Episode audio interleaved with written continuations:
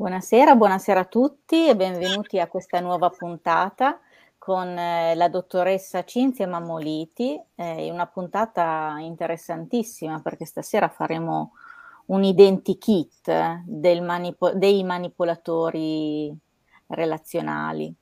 La dottoressa la conoscete già perché è stata eh, con noi la puntata precedente, criminologa esperta in materia di manipolazione rel- relazionale e violenza psicologica. Ha scritto moltissimi libri che vi invito a leggere perché sono davvero interessantissimi.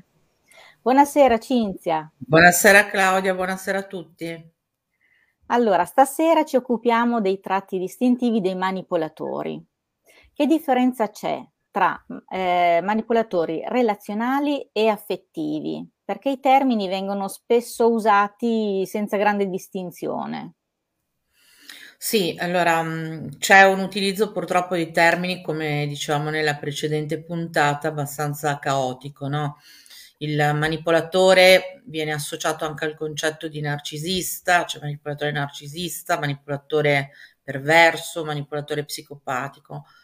Allora, la manipolazione mh, relazionale è uno stile eh, relazionale, appunto, è uno stile come altri. C'è la persona aggressiva, c'è la persona remissiva, c'è la persona assertiva c'è la persona manipolativa o manipolatoria, comunque, che manipola gli altri. Cosa vuol dire stile relazionale? Mm, è una modalità comunicativa tipica quindi quando si parla di manipolatore relazionale o di manipolatrice relazionale, noi pensiamo a tutte quelle persone ehm, che utilizzano una comunicazione disturbata e disturbante finalizzata a destabilizzare l'altro e a controllarlo fondamentalmente. Relazionale, il termine dà da pensare che qualunque contesto relazionale si presti ad avere soggetti di questo tipo, quindi mh, mm, lavoro, famiglia, mh, mm, amicizia, tutto quello che eh, implica appunto un contesto relazionale. Quando parliamo di manipolazione, manipolatore affettivo, eh, abbiamo una sottospecie del manipolatore relazionale. Quindi è il manipolatore che manipola nella sfera affettiva, la quale sfera affettiva comunque può poi essere declinata anche quella al partner, alla partner, ma anche ai familiari, perché puoi avere manipolazione affettiva anche in famiglia. Laddove ci sono sentimenti, abbiamo manipolazione affettiva in ogni caso. Quindi, diciamo, per rispondere mh, più esaustivamente alla tua domanda, ma anche più sinteticamente, il manipolatore affettivo è una sottospecie del manipolatore relazionale. Quindi nella categoria dei manipolatori relazionali rientrano tutti i manipolatori, quello affettivo è quello che utilizza proprio le leve affettive e sentimenti degli altri per manipolare. Eh, chiarissimo. Intanto salutiamo tutti quelli che si sono collegati e vi invito a lasciare i commenti, le vostre domande, così poi le leggiamo appena abbiamo un momento eh, di, di, di pausa fra una domanda e l'altra. La, la, seconda domanda che volevo fare era questa: quali sono le caratteristiche principali, quelle che diciamo non possono dar adito a dei dubbi? Cioè si dice, ecco, a questa caratteristica è un manipolatore o una manipolatrice. Ah, vabbè, le caratteristiche che sono state individuate da Isabel Nazaragà nei suoi testi che abbiamo citato la volta scorsa, che sono il manipolatore affettivo e l'arte di non lasciarsi manipolare, sono 30, no? E, e sono tante, lei dice se se ne trovano 10 abbiamo a che fare con un manipolatore, poi mano a mano che aumenta il numero, eh, i livelli di manipolazione sono via via più gravi. Sicuramente, mh, mm, però questa è una caratteristica che noi non possiamo intercettare facilmente, il manipolatore mente sempre. La più diffusa forma di menzogna è l'omissione. Quindi è chiaro che se noi non abbiamo una conoscenza precisa e perfetta dell'altro, non siamo in grado di capire se menta o no. Vediamo quali sono eh, le visibili, eh, i visibili elementi del, del manipolatore che ci dovrebbero indurre appunto a capire che abbiamo di fronte una persona di quel tipo lì. Intanto di primo acchitto non possiamo capirlo. Cioè, se io entro in contatto con te, non ti conosco, andiamo a bere un aperitivo e dobbiamo parlare di lavoro, io non ho modo di eh, o, o mh, modalità comunicative che mi creano una profonda destabilizzazione. Mm. Diciamo che tu hai eh, l'indicatore sicuro quando hai, vi, eh, vivi un senso di sopraffazione nella comunicazione. Quindi se intanto senti che qualcosa non va, non quadra, no? E poi ehm, l'altro è come se non ascoltasse, cioè tu hai la percezione di non essere ascoltato, ma di monologare. Questi sono degli indicatori un po' blandi, in realtà bisognerebbe associarli tutti insieme. Invito il pubblico a scaricarsi, se non avete voglia di leggerli, però sono dei libri che vale veramente la pena leggere, perché è interessato all'argomento, ripeto, la manipol- ehm, l'arte di non lasciarsi manipolare, la manipolazione affettiva di Isabella Zaragà, richiamo anche io i punti nel mio serial killer dell'anima, Uh, lei stila questi 30 punti che appunto sono, mentono sempre, hanno un senso grandioso del sé, come i narcisisti, e se parlano bene e razzolano male, seminano in continuazione zizzania, sono aggressivi. Eh, ricordiamoci che chi manipola ha un bisogno eh, di controllo totale sulla relazione, quindi ti deve sempre far sentire in qualche modo in difetto. E qual è l'arma principale? La comunicazione. Ma quanto tempo ci vuole? Tu dicevi la prima volta, a meno che, non si, che uno non cada in errori grossolani, non è facile riconoscerlo, se non a sensazioni, no? Però magari può capitare che l'altro hai la percezione che non ti ascolti, che sia nel, nel suo mondo, eh, cioè non, non, è facile, come dicevi tu, sono mh, mm, veramente blandi quei, quelle due cose che tu hai mh, mm, nominato prima. Quanto tempo ci vuole per conoscere? Qu- quanta frequentazione ci vuole con una persona?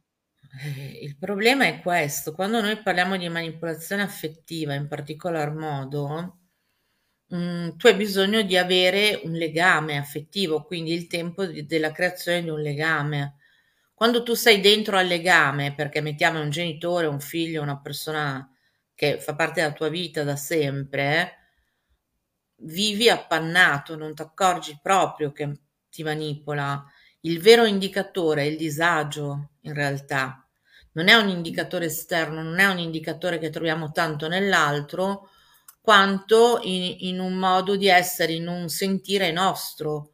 Quindi mh, mm, possiamo anche diventare più grandi specialisti, più grandi studiosi del profiling dei manipolatori che poi, come sappiamo, indossano maschere, quindi questa cosa rende oltremodo difficile poi intercettarli, no? Perché fa parte di quel pezzo menzogna vendersi per quello che non sono, quindi tut- l'operazione si complica.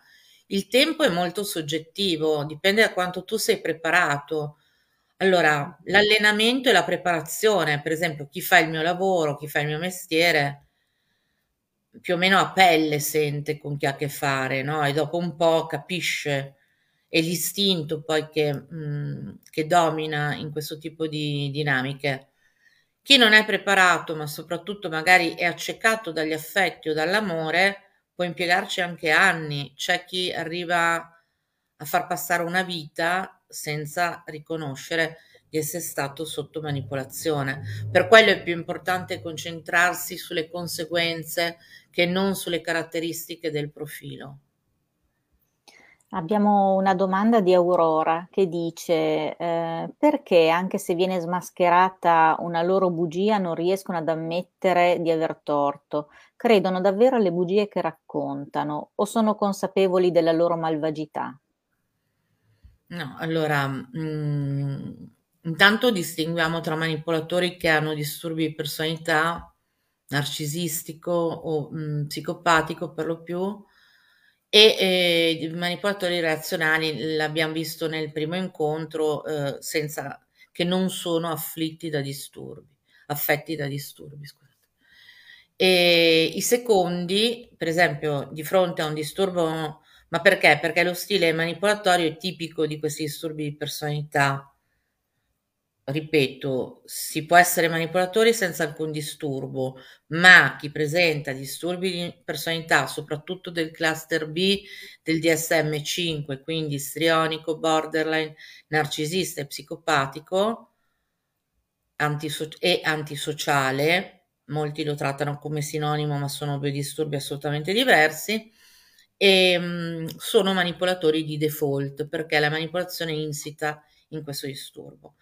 Per rispondere alla signora, nella seconda e nel secondo caso che noi abbiamo, vediamo soprattutto l'incapacità di ammettere le proprie responsabilità e proprio dei manipolatori patologici deresponsabilizzarsi e colpevolizzare l'altro. Quindi, bene, abbiamo un altro indicatore. Volete capire se avete a che fare con un manipolatore o una manipolatrice? Non chiedono mai scusa, non si mm. giustificano, non si responsabilizzano, non fanno autoanalisi e colpevolizzano sempre gli altri.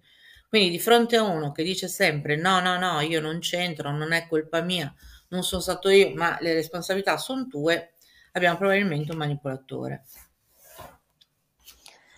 Eh, comunque molti dei punti che hai elencato prima per individuare, per fare l'identikit del manipolatore riguardano la comunicazione. Ora dedicheremo un'intera puntata a questo argomento, però ce li puoi illustrare, magari mm. brevemente. La comunicazione, come ho detto prima, passa dalla menzogna, no? Se tutta la comunicazione è menzognera, noi mh, mm, entriamo in una sorta di... Um, di, di, di, di labirinto di specchi in cui non si capisce bene cosa sia reale o no. Quindi la menzogna passa dall'omissione, la, l'omissione oppure le mezze verità. Un altro modo tipico di mentire è ti dico un pezzetto di verità, però l'altro pezzo te lo, te lo nascondo, no? Ehm, Beh, questo è abbastanza comune. Molto comune e anche abbastanza è molto deresponsabilizzante per chi mente, no? Perché si può sempre raccontare, beh, qualcosa però ti ho detto, te l'ho fatto capire. Non so, incontriamo, facciamo un nuovo incontro, iniziamo una nuova frequentazione, l'altro incontrandoci ci fa credere di essere eh, libero, invece non lo è, e ti dice, sai, io ho un figlio, e tu sei portata a pensare che abbia un figlio in un contesto di separazione. Ti tace che invece è ancora sposato. Questo è un esempio di mezza verità, no? Mm. Quindi, eh, come un figlio, stai uscendo con me, quindi presumibilmente sei libero. No.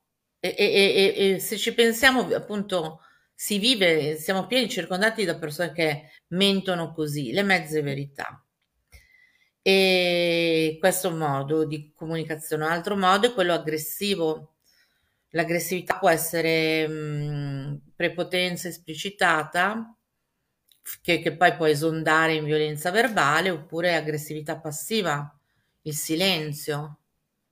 Uh, hai bisogno di risposte, parleremo a lungo del silenzio quando dedicheremo quella puntata perché si tratta di una vera e propria arma letale che si usa poi che usa il manipolatore quando parla, passa dalla mera manipolazione alla violenza psicologica vera e propria.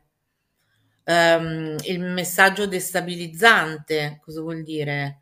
Ambiguo, contraddittorio. L'ambiguo è quello che ti getta il fumo negli occhi, le frasi tipo sì, c'è una discussione, dopodiché uno ti dice alla fine del discorso, ora me ne vado, tu sai perché, che non vuol dire niente, ti lascia lì così, no?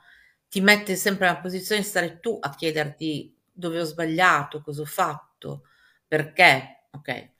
Infine la contraddittorietà, dico una cosa e poco dopo l'esatto contrario, quindi mando un messaggio duplice su due piani diversi che, che tecnicamente si chiama double bind, doppio binario, che di solito vuole un messaggio su un piano non verbale di un tipo e sul piano verbale di un altro, per esempio con lo sguardo accigliato e arrabbiato dico ti amo, oppure sorridendo dico ti odio, sto mandando due messaggi antinomici. E se consideriamo che il linguaggio non verbale mutua più del 90% dei messaggi, quindi i contenuti più importanti sono quelli non verbali, fondamentalmente mh, pensate che, che tipo di confusione si può creare in una persona che riceve questo tipo di messaggi in maniera continuativa. Addirittura, secondo Bateson, che era appunto quello che l'ha scoperto, ne parlava, se non erro, no, non erro, e uh, vivere un bambino che vive con continui messaggi da Bob Bind, doppio binario, doppio legame, è un bambino candidato alla schizofrenia un domani. Oh mamma mia. Quindi a monte tra le cause della schizofrenia c'è quello di aver ricevuto messaggi di questo tipo eh, per lungo tempo. Ma eh, esistono dei manipolatori inconsapevoli? Perché a me sembra di essere circondata di manipolatori. Quindi esistono eh, inconsapevoli proprio, cioè può essere un atteggiamento, possiamo Secondo tutti avere me, un atteggiamento manipolatorio? sì, secondo me sono la maggioranza.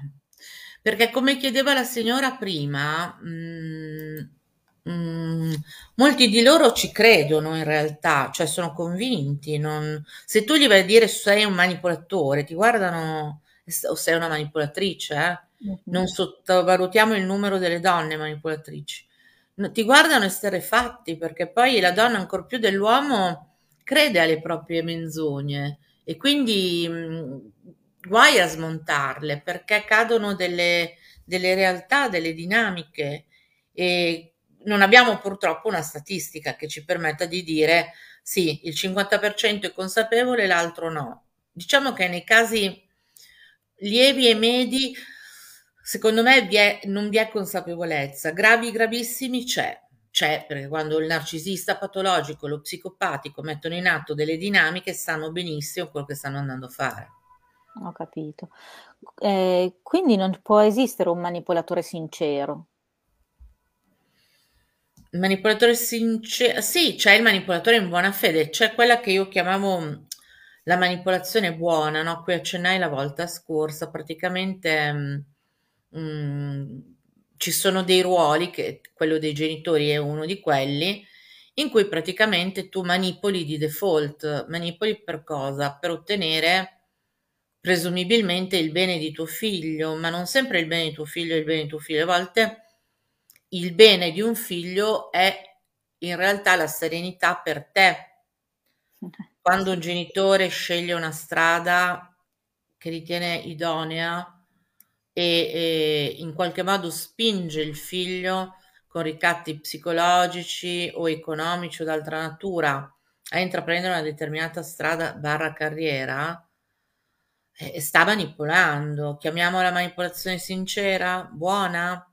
Allora anche gli insegnanti manipolano gli studenti per ottenere dei profitti. Anche lo psicoterapeuta manipola i propri per ottenere cambiamenti. Qualunque medico, un nutrizionista, un dietologo, chi lavora sui cambiamenti, un cardiologo, se devo lavorare sui cambiamenti, per esempio, lavoro sullo stile di vita sano del paziente, sono un medico in qualunque no, ambito, Mhm. sto manipolando, sì, però Per è una manipolazione a fin di bene, presu- cioè, ovviamente, no?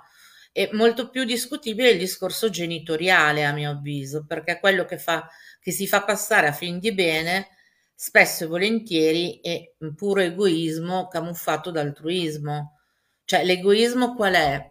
Io per stare bene devo eh, indirizzare mio figlio lungo un certo percorso, gli faccio fare una determinata traiettoria, intraprendere una certa strada. Ma mi sono mai chiesto se mio figlio, se quello che io voglio per mio figlio corrisponde veramente ai desideri suoi o sono i desideri miei? Quindi eh, io parlo di questa esperienza mh, anche nel- nel- in un libro perché l'ho vissuta personalmente, quindi ci vogliono molti anni per affrancarsi dai ehm, desideri di un genitore che vuole per te cose che farebbero fa- star sereno lui, no? E, e- e- molto meno serena te. Ora, è normale che un genitore, parlo della mia generazione, io sono del 67, ehm, sia ancora legato un po' al concetto di lavoro fisso, no? Con lo stipendio fisso, con i contributi versati e quant'altro, e la tredicesima.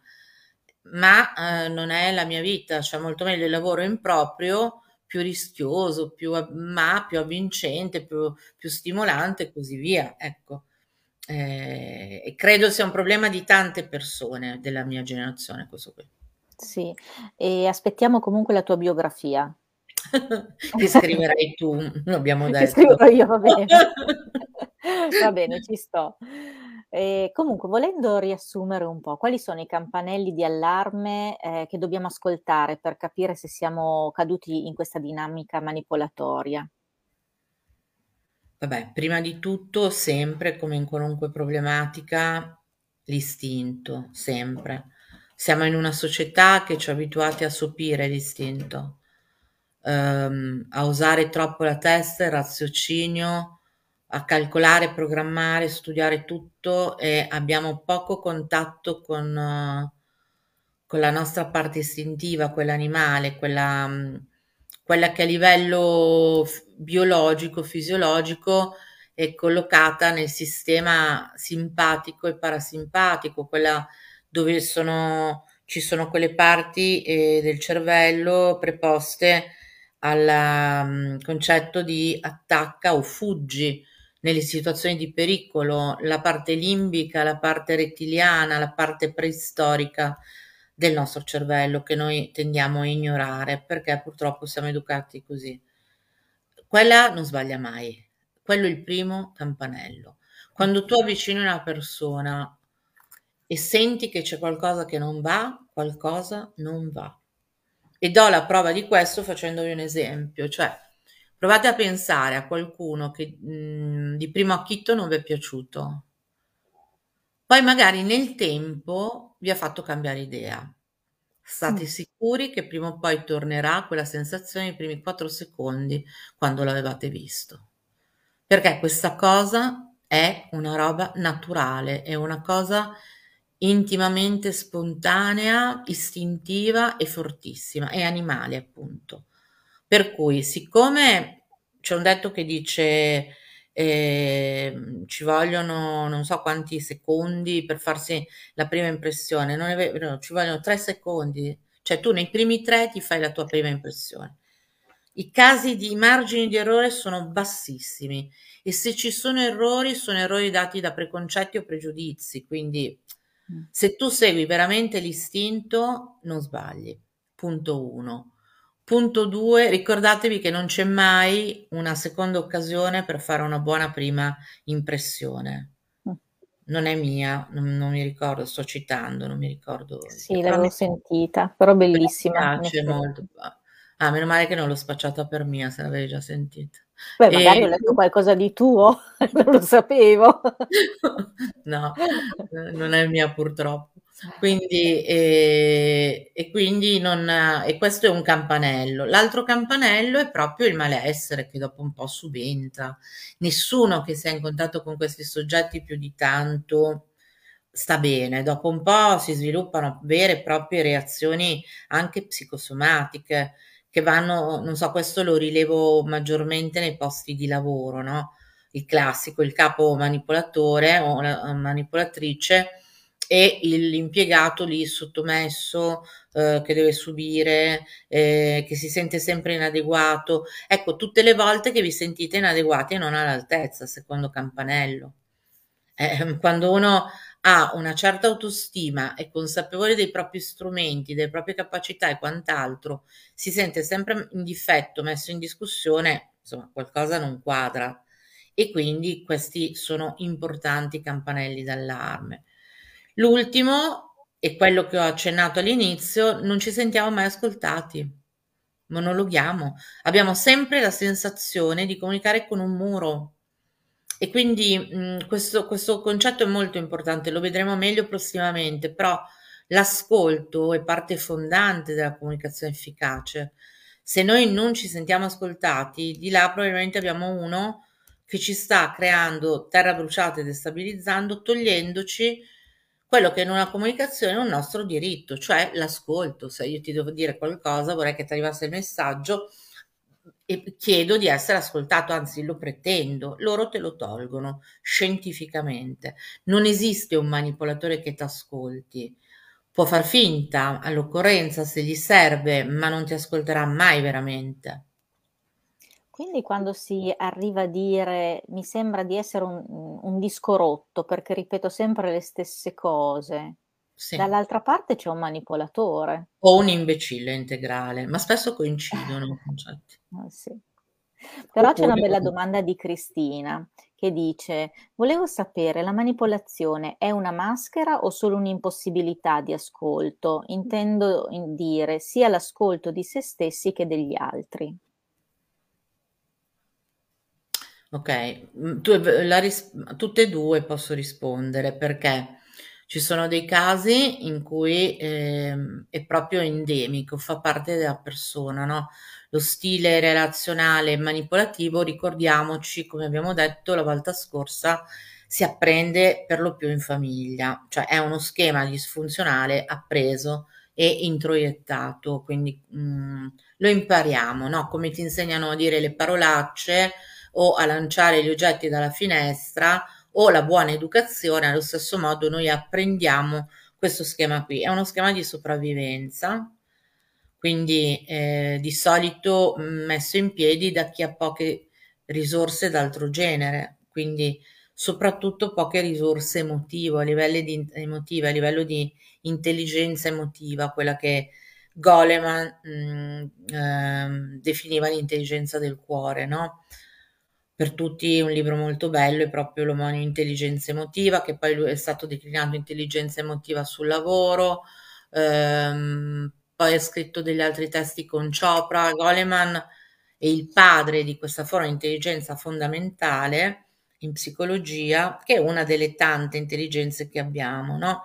E loro ne sono abbastanza privi, come ne sono privi i soggetti affetti da disturbi di personalità, mh, mm, che hanno come eh, che hanno un focus sulla eh, affettività disfunzionale, ok? Quindi da un lato quindi è strutturale, dall'altro si possono indossare delle maschere all'occorrenza e manipolare. Faccio un esempio, um, per lavoro, non so, ne, nelle grandi aziende, quando devono decimare il personale, chiamano i tagliatori di teste, eh, non è che deve essere per forza psicopatico il tagliatore di teste, può benissimo avere una, indossare la maschera del cattivo che manipola per indurre ad andare via l'impiegato eh, che, che, che, che non rende come dovrebbe o che deve essere sostituito da qualcun altro. Nel lavoro posso indossare la maschera del manipolatore per ottenere dei risultati che altrimenti non otterrei eh, io stessa nel mio lavoro, che non sono una manipolatrice delle relazioni ordinarie, eh, devo manipolare se voglio, per esempio, ottenere informazioni eh, da soggetti di un certo tipo. Eh, durante un interrogatorio di polizia manipoli l'interrogato per sapere, eccetera, eccetera. Quindi per rispondere all'ascoltatrice, mh, sia l'una che l'altra. Anche qua la percentuale statistica non ci è dato conoscerlo, ovviamente. Ehm, allora, manipolatori, uomini e donne, ma che differenza ci sono? O se ci sono delle differenze fra uno e l'altro? Ma grandi, in realtà grandi differenze sulle modalità operative non, non, non ci sono. Uh, l'unica che mi sento di, però è importante perché, perché crea molti misunderstanding, uh, tra le varie maschere indossate dai manipolatori, quindi non so, ci può essere la maschera del buon samaritano, la maschera eh, del um, pigmalione, la maschera del buon padre di famiglia. Quelli, questi li tratto nel mio secondo libro, uh, Il manipolatore e le sue maschere, il manipolatore affettivo e le sue maschere, e dove lavoro appunto su dieci profiling diversi la donna, a differenza dell'uomo, quella che indossa, indossa maggiormente, lo fa anche l'uomo, però la donna di più, è quella della um, vittima. Ed ecco che, per esempio, nella mia attività, molto difficile spesso riconoscere la vittima dal carnefice, perché molte persone a me si presentano come vittime di Pinco Pallino. Poi scava, scava, scava, scava io non faccio l'avvocato, quindi non rispondo a un, a un concetto di diritto alla difesa per tutti, quindi difendo come consulente tecnico, come perito chi mi pare, cioè quelli a cui credo, no?